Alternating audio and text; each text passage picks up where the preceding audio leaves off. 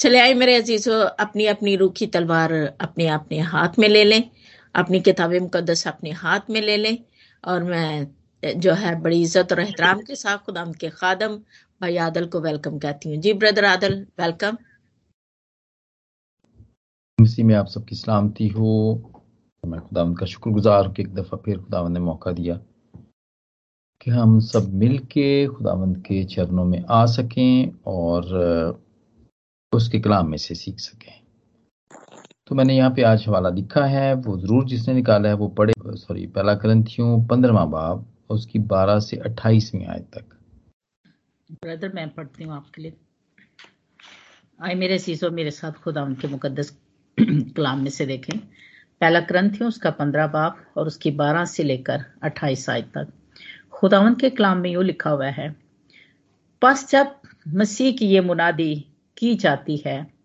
कि वो मुर्दों में से जी उठा तो तुम में से बास किस तरह कहते हैं कि मुर्दों की क्यामत है ही नहीं।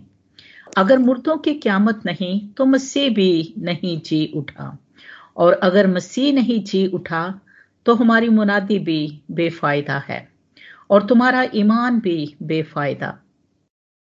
बल्कि हम खुदा के झूठे गुआ ठहरे। क्योंकि हमने खुदा की बाबत ये गवाही दी है कि उसने मसीह को जला दिया, हालाँकि नहीं, जलाया।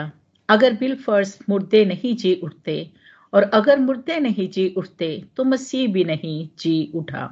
और अगर मसीह नहीं जी उठा तो तुम्हारा ईमान बेफायदा है।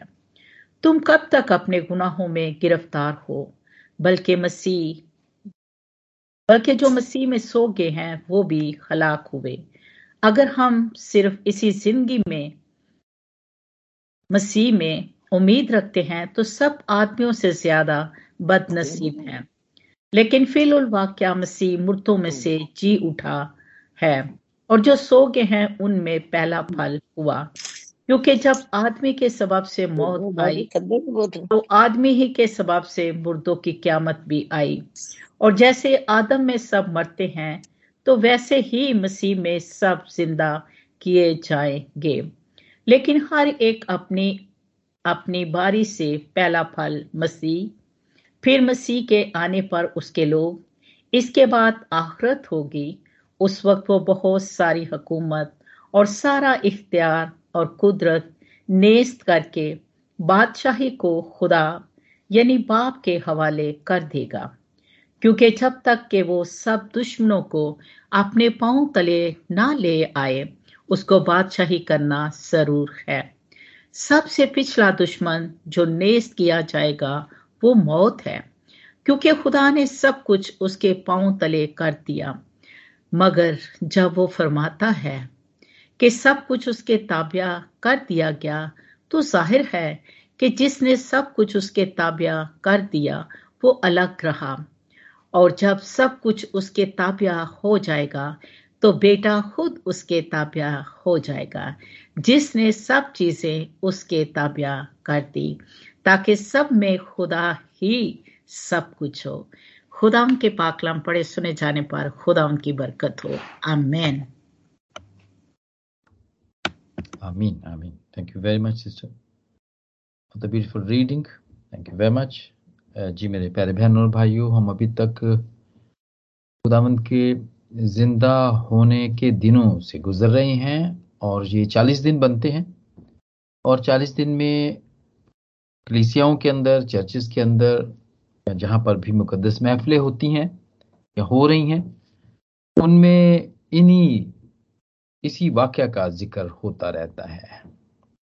Because that was the historical big event ये कोई छोटी सी कोई बात नहीं कि हुई है, बड़े कोई छोटे से मुल्क में हुई है और बाकियों को पता ही नहीं चला।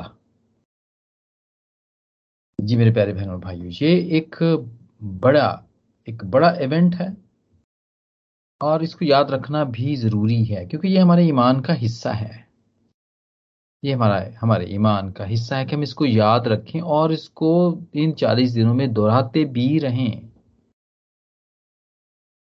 ज़िंदा है वो हमें पता है वो ज़िंदा है क्योंकि हमारी जिंदगियों के अंदर उसकी गवाहियाँ हैं।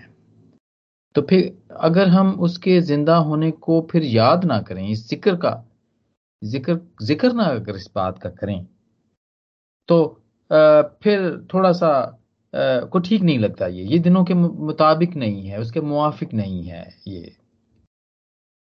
सो so, ये सीज़न है।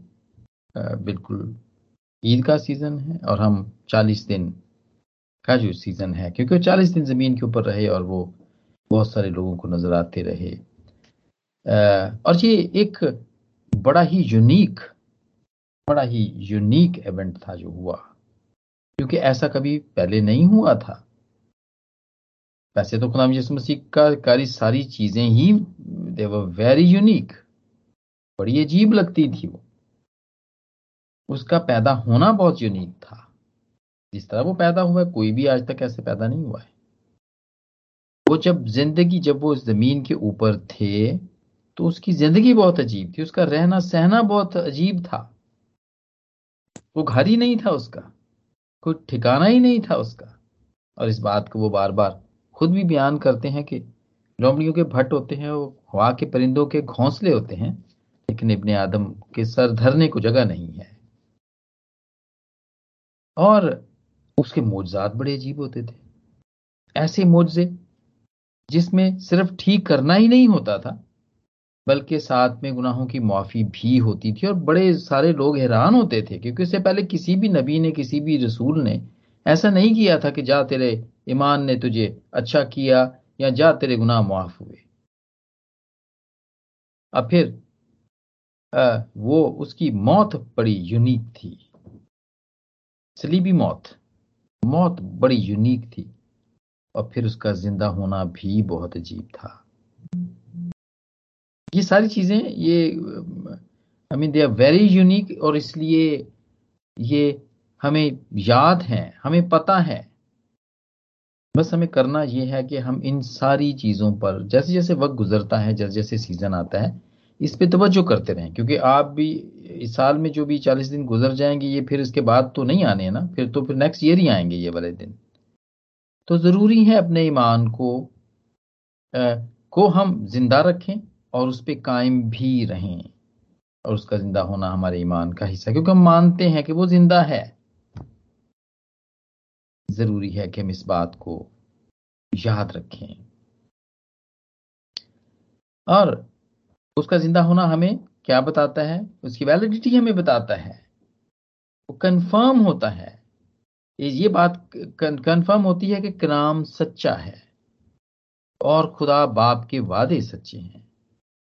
और फिर यसु ने जो अपने बारे में अल्फाज कहे थे, वो भी सच्चे हैं। फैक्ट्स ये सारे फैक्ट्स हमें ये बताता है, बताते हैं कि वाकई जो he is a real God वो जो बातें उसने कही थी, वो बिल्कुल पूरी की थी। और सबसे बढ़ के ये, जो लोग आजकल भी इसराइल जाते हैं, हमारे चर्च के बहुत सारे मेंबर्स गए, मुझे तो मौका नहीं मिला, लेकिन मेरी विश है कि मैं भी जाऊँ। लेकिन अभी तक तो मुझे मौका नहीं मिला, लेकिन जो लोग इसराइल जाते हैं, वहाँ पे जो खाली कबर है, वो इस बात की गवाह है। कि इसके अंदर कभी कोई बॉडी रखी गई थी, क्योंकि बाकी सारी कब्रें फिल्ड हैं। सिर्फ़ एक ही कब्र खाली है जिसमें मुर्दा नहीं है, इसलिए कि वो जी उठा है, और वो खुदाम यसु मसीह की कब्र है। ये सबूत है। इसके अलावा भी सबूत है कि यसु ज़िंदा है। क्या एविडेंस है हमारे पास? किस तरह हम अपने आप को जस्टिफाई कर सकते हैं? किस तरह हम इस बात को रिव्यू कर सकते हैं कि वो ज़िंदा है? कभी भी अगर हमारा थोड़ा सा ईमान डामा डोल हो, कोई ऐसे हमारे साथ कुछ ज़िंदगी के अंदर बातें हो जाएँ, वाकयात हो जाएँ, और हमें इस बात की ज़रूरत पड़े, ये देखने की, सोचने की कि क्या वो है हमारे साथ, क्या वो ज़िंदा है, वो क्या वो सुन लेगा? अगर हम उसको उसको कहें कुछ तो ज़रूरी है कि हम सारे सबूतों को याद करें, जो कि हमें दिए गए हैं कि क्या वो ज़िंदा है? जी मेरे प्यारे बहनों और भाइयों, उसने अपने ज़िंदा होने की पेशन गोई, उसने खुद की थी predicted his resurrection Matthew sixteen twenty के अंदर, ट्वेंटी वन में लिखा है कि उस वक्त से यस्सु अपने शागिर्दों पर ज़ाहिर करने लगा। कि उसे ज़रूर है कि वो यरूशलेम को जाए और बुज़ुर्गों और सरदार काहिनों और फकीहों की तरफ़ से बहुत दुख उठाए और कत्ल किया जाए और तीसरे दिन जी उठे। ये बात उसने, सबसे पहले ये तो बात उसने खुद की थी। और ये इस इवेंट को मरकस के आठवें बाप ने और लूका के नामे बाप ने भी इस बात के गवाह हैं वो। ये बात कही है कि हाँ खुदा यसु मसीह ने खुद कहा था कि वो यरूशलेम को जाएगा और वो बुज़ुर्गों, सरदार, कहनों फकीयों की तरफ़ से दुख उठाएगा और कत्ल किया जाएगा और फिर तीसरे दिन जी उठेगा। फिर एक और सबूत भी है जिसपे हम अपने ईमान को कायम और बढ़ा सकते हैं कि वो यसु मुख्तलिफ़ मौकों पर, शगिर्दों पर ज़ाहिर होता रहा।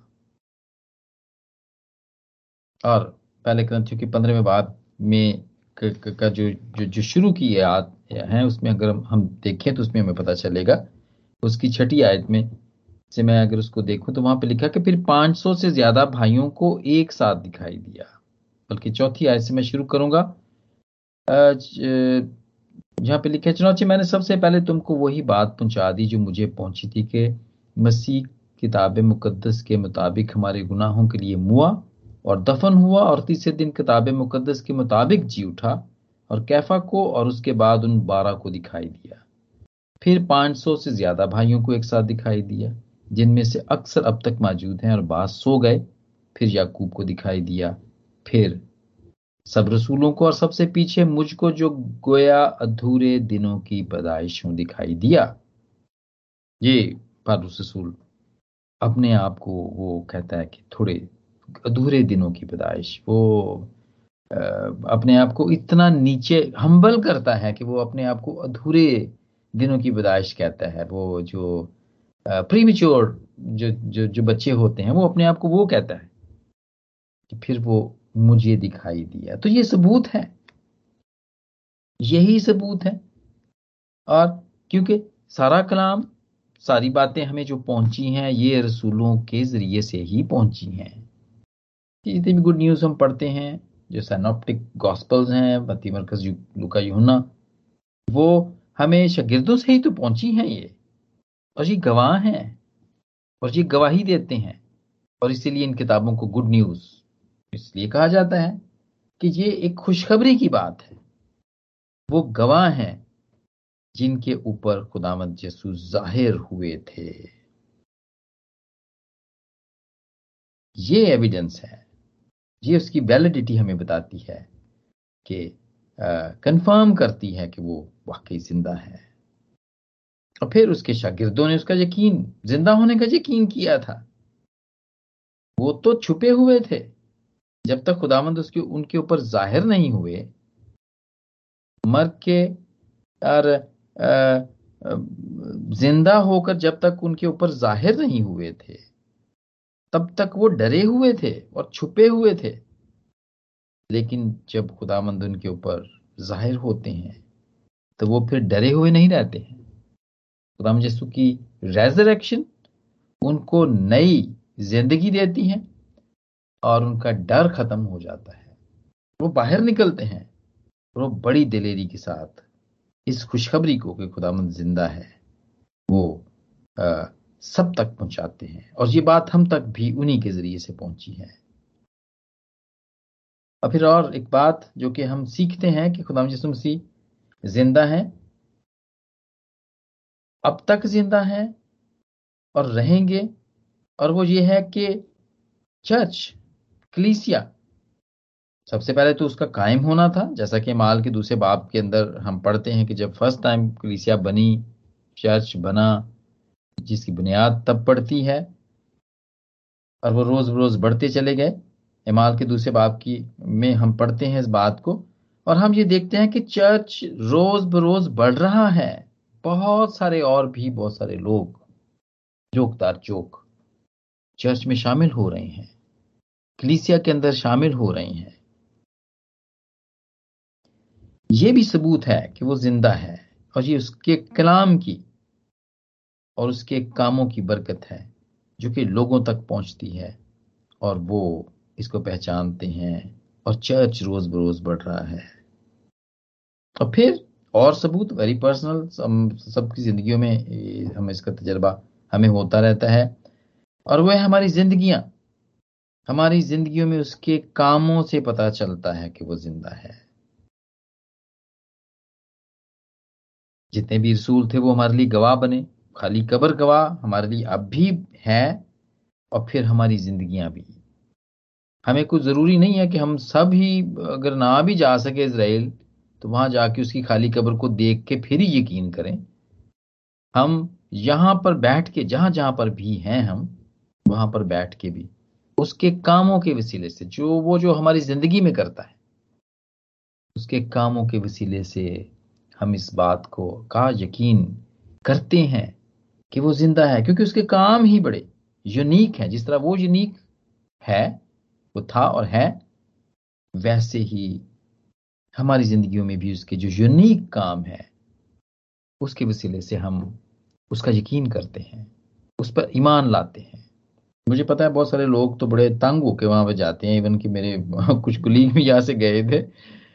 और वो इवन के अफोर्ड भी नहीं कर सकते थे तो वो ये कहते यार, मैं तो फिर कर्जा ही ले लिया ना। मैं कहते थे जाना बड़ा ज़रूरी है तो फिर मैं पता नहीं फिर जा भी सका कि ना ज़िंदगी से वो तो खाली है, कब्र तो खाली है, वहाँ क्या जाके देखना है? लेकिन जो उसके ज़िंदा काम है, उनको महसूस करें। वहाँ तो कुछ भी नहीं रखा हुआ अब तो। वहाँ जाना ज़रूरी नहीं है। लेकिन जो उसके काम है मेरे अज़ीज़, उसके ज़िंदा होने का सबूत हमें देते हैं कि वो ज़िंदा है। बड़ा ज़रूरी है, इसकी अहमियत है हमारी ज़िंदगी में। हम क्यों इस बात को? हम, मैं आज क्यों आपके साथ ये मिलके सीख रहा हूँ, इस बात पे ज़ोर दे रहा हूँ कि सबूत है कि वो ज़िंदा है। क्योंकि इसकी अहमियत है। सिग्निफिकेंस है ये। Resurrection is very much, what's the significance of his resurrection? इसलिए कि वो हमें बताती है उसका ज़िंदा होना हमें बताता है कि वो कौन था उसकी शनाख्त हमें करवाता है ज़िंदा होना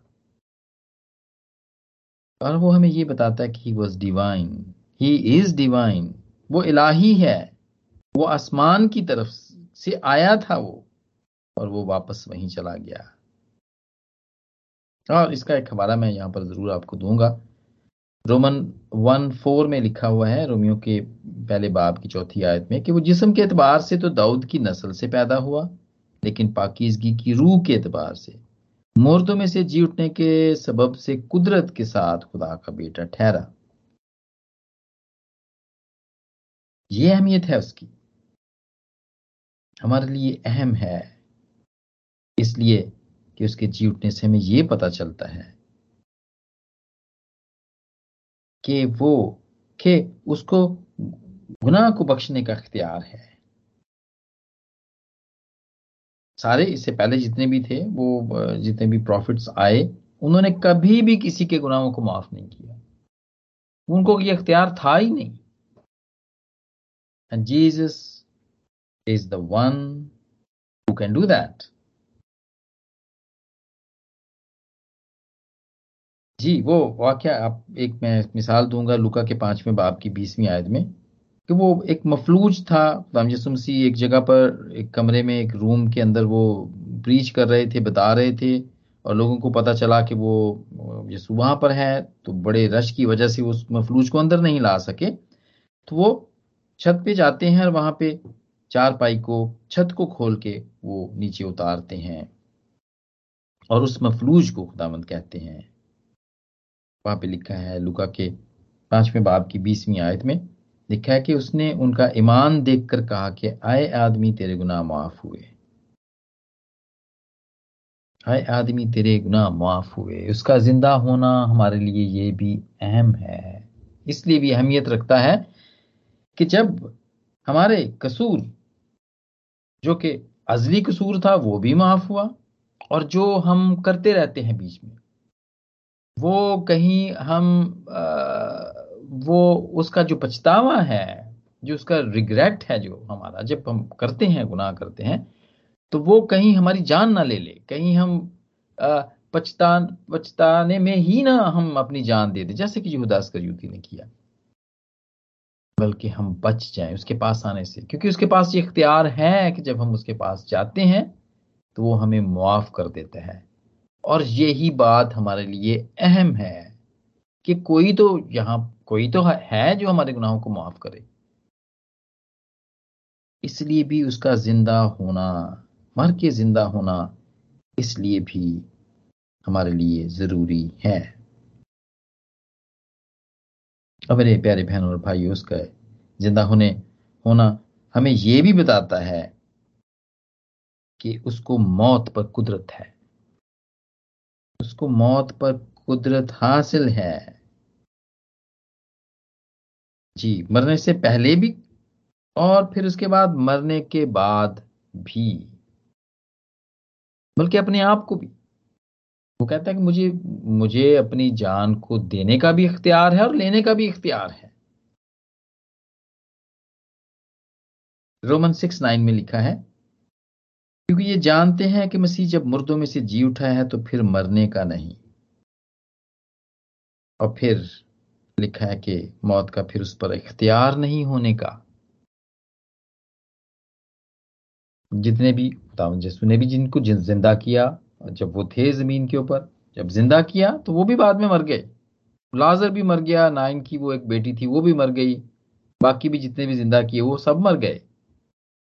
लेकिन खुदामंद यस्सु के ज़िंदा होने की अहमियत और हमारे लिए जो सबक है, हमारे लिए जो उम्मीद है, वो ये है कि जब वो ज़िंदा हुआ तो वो फिर मरने का नहीं।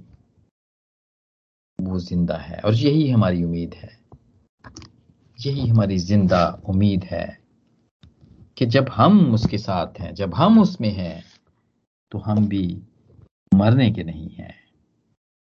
और इसकी अहमियत, उसके ज़िंदा होने की अहमियत हमारे नज़दीक ये भी है कि उसने अपने और हमारे दुश्मन को हराया है। Defeated him. और शैतान तो शुरू ही से खुदा के खिलाफ और उसकी बनाई हुई हर चीज़ के खिलाफ था और वो आज तक है। उसका हाथ कोई रोकने वाला था ही नहीं। खुली छुट्टी थी उसको। वो देखते हैं खुदामंद यसु के ज़माने में भी। जितने भी बदरूहों ने वो जिस, जिसको भी घेरा हुआ होता है, कोई उनको निकाल ही नहीं सकता। इवन के शागिर्द भी बहुत दफ़ा उनको निकाल नहीं सके थे। वो सिर्फ़ यसु ने ही निकाला था। Because he got the power ज़िंदा मरने से पहले भी और उसके बाद भी। और हमें इस बात का पता चलता है कि उसने अपने दुश्मन को हिराया। उसका ज़िंदा होना हमें ये पता चलता है। वो तो बड़ा खुश था, यीशु को सलीब पर देख के उसे तो बड़ा खुश हुआ होगा वो, कि चलो ये बड़ा अच्छा हुआ कि ये एक बड़ा डिवाइन आया था बंदा और अब ये जा रहा है, क्योंकि वो जानता था, यीशु को तो वो जानता था। लेकिन वो इस बात पे खुश था कि ये अब सलीब पर ये बस चढ़ गया है तो अब ये खत्म हो जाएगा। लेकिन ऐसा नहीं हुआ it was shocked for him Jesus shocked him जब वो मर के ज़िंदा हुआ। ये झटका था उसके लिए। और इसी बात को पादु रसूल भी लिखता है पहले ग्रंथियों के पंद्रहवें बाप की पचपन आयत के अंदर, क्या मौत तेरे, तेरा, अ मौत तेरा डंग कहाँ रहा? अ मौत तेरी फतह कहाँ रही? Where is your power and death O death where are your pain तेरी फतह कहाँ रही? या मौत तेरी फतह कहाँ रही? और आए मौत तेरा डंग कहाँ रहा? क्योंकि इसी पे खुदाबंद ने फतह पाई है। और खुदाबंद ने हमें खुदाम यसू ने हमें मौत पर मौत पर फतह पाने की ए, की राह दिखाई है मिसाल दी है। और क्या मिसाल क्या है? पहले ग्रंथियों के पंद्रहवें बाप की बाईसवीं आयत में जिस तरह आदम में सब मरते हैं वैसे ही मसीह में सब ज़िंदा किए जाएँगे। आदम के वसीले से मौत आती है और खुदाम यसु के ज़िंदा होने के वसीले से ज़िंदगी आती है। ये अहमियत है इसकी कि हम इस बात को याद रखें कि वो ज़िंदा है।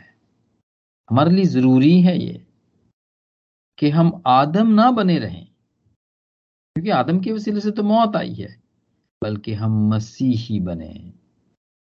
हम मसीही बने। क्योंकि आदम के वसीले से, आदम के वसीले से मौत और मसीह के वसीले से ज़िंदगी। क्यों बनना ज़रूरी है? ताकि मौत का डर, मौत का डर हम पर उतर जाए, मौत का अख्तियार हम पर ना रहे। हमें डरने की ज़रूरत नहीं है क्योंकि हमारी उम्मीद तो यही होती है और पाकलाम का हिस्सा पूरा हिस्सा इस तरह इसी इन्हीं बातों से भरा पड़ा है। और नबूत की।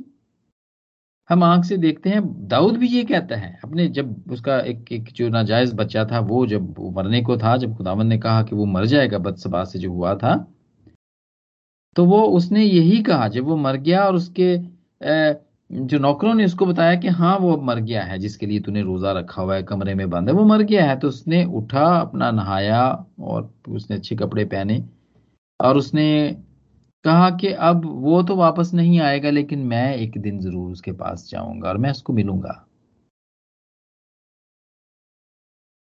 क्योंकि उसको पता था। लाइफ आफ्टर डेथ का उसको नबूत नबूत से ये बात उसको पता थी कि ऐसा होगा। और हम हम में भी यही ईमान और यकीन है। और ये खुदाम यसु मसीह के मर कर ज़िंदा होने के वसीले से हुआ है। मौत का डर। अख्तियार अब हम पर नहीं है। ए मौत तेरी फतह कहाँ रही? ए मौत तेरा डंग कहाँ रहा? ये फ़र्क पड़ा है खुदाम यसु मसीह के ज़िंदा, मर के ज़िंदा होने से। और ज़रूरी है मेरे प्यारे बहनों और भाइयों, कि हम आदमी नहीं, बल्कि मसीही बने और प्रॉपर मसीही बने। और फिर उसका ज़िंदा होना, उसका मरकर ज़िंदा होना हमें यह भी बताता है कि रिडम्पशन का जितना भी काम था, रिहाई का जितना भी काम था, वो मुकम्मल हुआ। आपको बड़े अच्छे तरीके से याद होगा, यहाँ पर आपने कलमों का भी यहाँ पे सेशन आपने किया, इसमें छठा कलमा था कि तमाम हुआ। इट इज़ फिनिश्ड तमाम हुआ। यानी कि रिहाई का जितना काम था वो मुकम्मल हुआ। और ज़िंदा होकर ये सारा सर्कल, जितना भी रिडेम्पशन का काम था, इसमें ये भी शामिल था कि दुख उठाना है, जान सलीबी मौत गवारा करनी है और जान देनी है, फिर कब्र में जाना है और उसके बाद फिर ज़िंदा होना है, ये भी शामिल था। और वो चालीस दिन तक ज़मीन पर रहा। चालीस दिनों के बारे में हमने पहले भी सीखा था कि चालीस दिनों की अहमियत है। क्यों चालीस दिन का सोग होता है? क्यों बनी इसराइल चालीस साल? चालीस साल ही क्यों वो वीराने में फिरते रहे?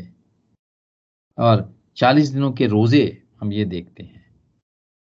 और जो कि सवा महीना बनता है और ये बात हम देखते हैं। बहुत सारी बहुत सारी चीज़ें हैं जो कि सवा महीने से या चालीस दिनों से मंसूब हैं।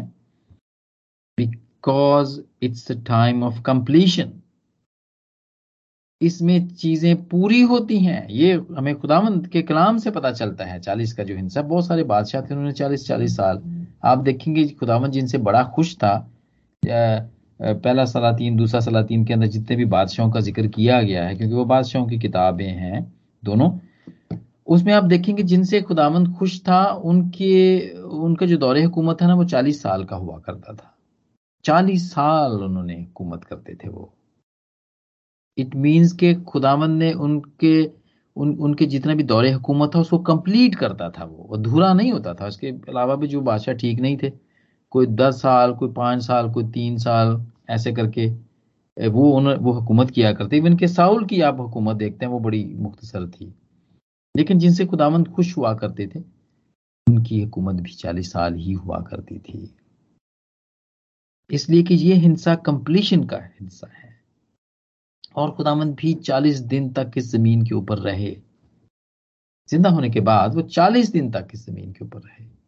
और उन्होंने वो काम हम देखते हैं कि इस बात को उन्होंने री किया और रीश्योर किया कि जो ईमान शागिर्दों का पहले कायम था खुदावंद के ऊपर, वो मरने के बाद बिल्कुल भी खत्म ना हो जाए।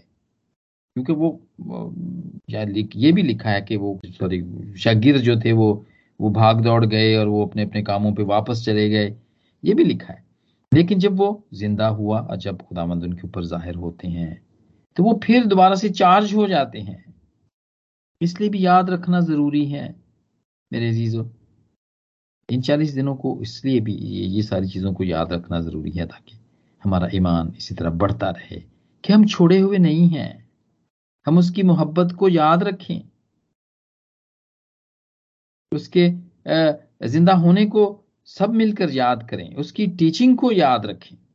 जो उसने ज़िंदा होने के बाद की क्योंकि वो फिर वहाँ जहाँ से सिलसिला टूटा था तालीम का जहाँ से सिलसिला टूटा था जहाँ से मेरिकल्स का मोजों का सिलसिला जहाँ से टूटा था, खुदाबंद ने ज़िंदा होने के बाद फिर उसको वहीं से जारी किया।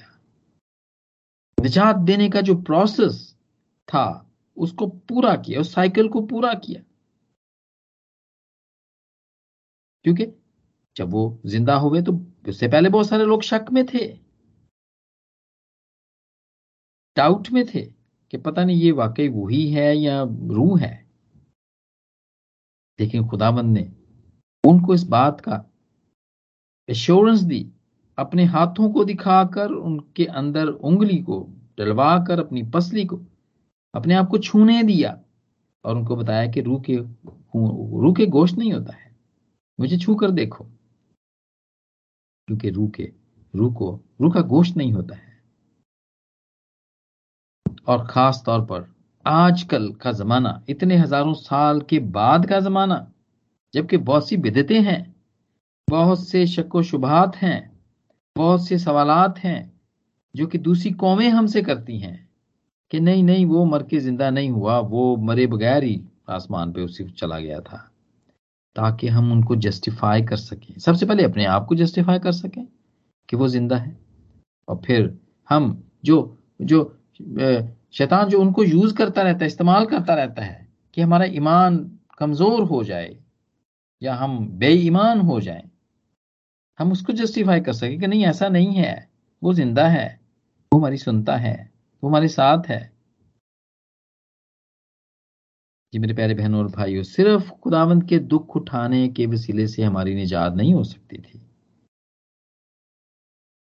सिर्फ़ ये नहीं हो सकता था कि वो सिर्फ़ अगर वो अगर वो जान ही दे देता, दुख उठाने के बाद अगर वो सिर्फ़ जान दे देता, मर जाता तो उससे भी हमारी निजात नहीं हो सकती थी।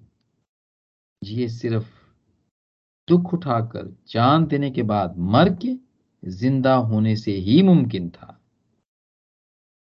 कि हमारी निजात हो सकती। And that was the full package ये हमें जो पैकेज मिला ना, ये बड़ा फुल पैकेज मिला हुआ है हमें। इसमें कोई भी कमी नहीं है। और फिर यही नहीं, वो कहते हैं जो आफ्टर आफ्टर सेल की जो सपोर्ट होती है ना बहुत सारे आप अभी तो खैर पाकिस्तान इंडिया के अंदर भी ये है। आ, कोई भी आप कोई चीज़ लें कोई मार्केट से कोई बड़ी महँगी वाली कोई चीज़ लें तो वो उसकी उसकी गारंटी वारंटी होती है एक साल तक वो कहते हैं कि आपको कोई भी प्रॉब्लम हो ना तो आप प्लीज़ हमें रिंग करें। हम हम इसको आके ठीक करेंगे। हम आपको सपोर्ट देंगे। इसको कैसे चलाना है? इसको कैसे यूज़ करना है? क्या इसके ट्रबल शूट अगर कोई भी है तो हम आपको बताएँगे इसको कैसे करना है। ये फुल पैकेज मेरे प्यारे बहनों और भाइयों, मसीह कौम को भी खुदाम यसु मसीह के ज़िंदा होने पर मिला है। ये मिला हुआ है। वो जानता था। He knows that we have a sinful nature इसलिए उसने ज़िंदा होकर हमारे लिए इंतज़ाम किया। इस ज़मीन पर हमारे लिए इंतज़ाम किया और वो है मददगार का। एक मददगार, उसने हमारे लिए इंतज़ाम किया हुआ है कि हम अपने आप को कभी भी छोड़ा हुआ ना समझे। मुकम्मल इंतज़ाम है। फुल सपोर्ट है उसकी। कोई एक या दो साल की ये वो जो आम घरों में जो चीज़ों को खरीदते हैं, वो वो वो नहीं है ये गारंटी कि एक या दो साल की है जी। बल्कि ये फॉर द होल लाइफ जब तक दुनिया है तब तक, क्योंकि ये उसका वादा था कि मैं दुनिया के आखिर तक तुम्हारे साथ हूँगा ये वो गारंटी वारंटी है जो हमें मिली हुई है। ये वो फुल पैकेज है जो हमें मिला हुआ है। और जब हमारे पास ये फुल पैकेज है तो फिर ज़रूरत है इस बात की कि हम ईमान में कम ना हो, हम बेईमान ना हो, हम भाग ना जाएँ। और हम इस फुल पैकेज से फ़ायदा उठाएँ। अपने ईमान को कायम भी रखें और उसको रोज बरोज बढ़ाते भी रहें। वैसे ही जैसे शागिर्दों ने कहा था ना कि यसु हमारे ईमान को बढ़ा। और फिर उन्होंने कहा था कि तुम ये प्रैक्टिस करो, तुम्हारा ईमान बढ़ जाएगा। उन सारे मोजों के ऊपर यकीन रखो, तालीम पर यकीन रखो, उसको याद रखो। और अब हमारे लिए ये सबक है। कि हम उसके जी उठने के ऊपर मुकम्मल यकीन रखें कि वो ज़िंदा है, वो हमारी सुनता है, ताकि हम उसमें कायम रहें और वो हम में कायम रहे। ये फैक्ट है, क्योंकि यही फैक्ट है, जो आज हमने देखे हैं फैक्ट, वो यही है। And this is very unique package as well जो आज हमने डिस्कस किया है। और जारी, जबकि सारी चीज़ें हमारे पास हैं मेरे अजीज़ों तो ज़रूर हमें इससे फ़ायदा उठाना चाहिए। और ज़रूर, वो सारी, अगर अगर कभी भी हम ज़िंदगी के अंदर, कभी भी अपने आप को लो फील करते हैं, छोड़ा हुआ महसूस करते हैं तो हमेशा इन सारी बातों को जो आज हमने मिलकर सीखी हैं, इनको ज़रूर रिव्यू करें। और अगर ये भी याद ना रहे तो वो काम जो खुदावन ने आपकी ज़िंदगी में किए हैं, उनको ज़रूर याद करें। आपका ईमान बढ़ जाएगा, मेरा ईमान बढ़ जाएगा, और वो जितनी भी डिप्रेशन है जितनी भी बेईमानी है वो सब बूस्ट होगी अप होगी वो। और हम एक नए एक, एक नए ईमान में और ज़्यादा ईमान में हम हम अपने आप को महसूस करेंगे। प्यारे बहन भाई आज हमने मुख्तर तौर पर जो मिलकर सीखा ये वो खत है जो पालूस रसूल ने ग्रंथियों के नाम लिखा और ये और दूसरे रसूल भी हमारे लिए पहले गवाह हुए। अब हमारा काम है कि हम सिर्फ़ खुद ही ना गवाह हों अपने जो खुदा जिसने हमारी ज़िंदगी के अंदर काम किए हैं, बल्कि हम दूसरों के लिए भी गवाही बने। उनको भी ये बताएँ कि खुदा जिसु ज़िंदा हैं, वो सुनते हैं और जवाब देते हैं। राज कलाम के इसके वसीले से जो हमने मुख्तसर तौर पर मिलकर सीखा है, खुदा जिसम सीखे मरकर ज़िंदा होने पर उसके वसीले से खुदा मुझे और आप सबको बरकत दे। आमीन। आमीन आमीन आमीन आमीन आमीन। थैंक यू भाई आदल खूबसूरत ब्लेसफुल आज की टीचिंग के लिए खुदा आपको कसरत से बरकत दे और अपने जलाल के लिए इस्तेमाल करे।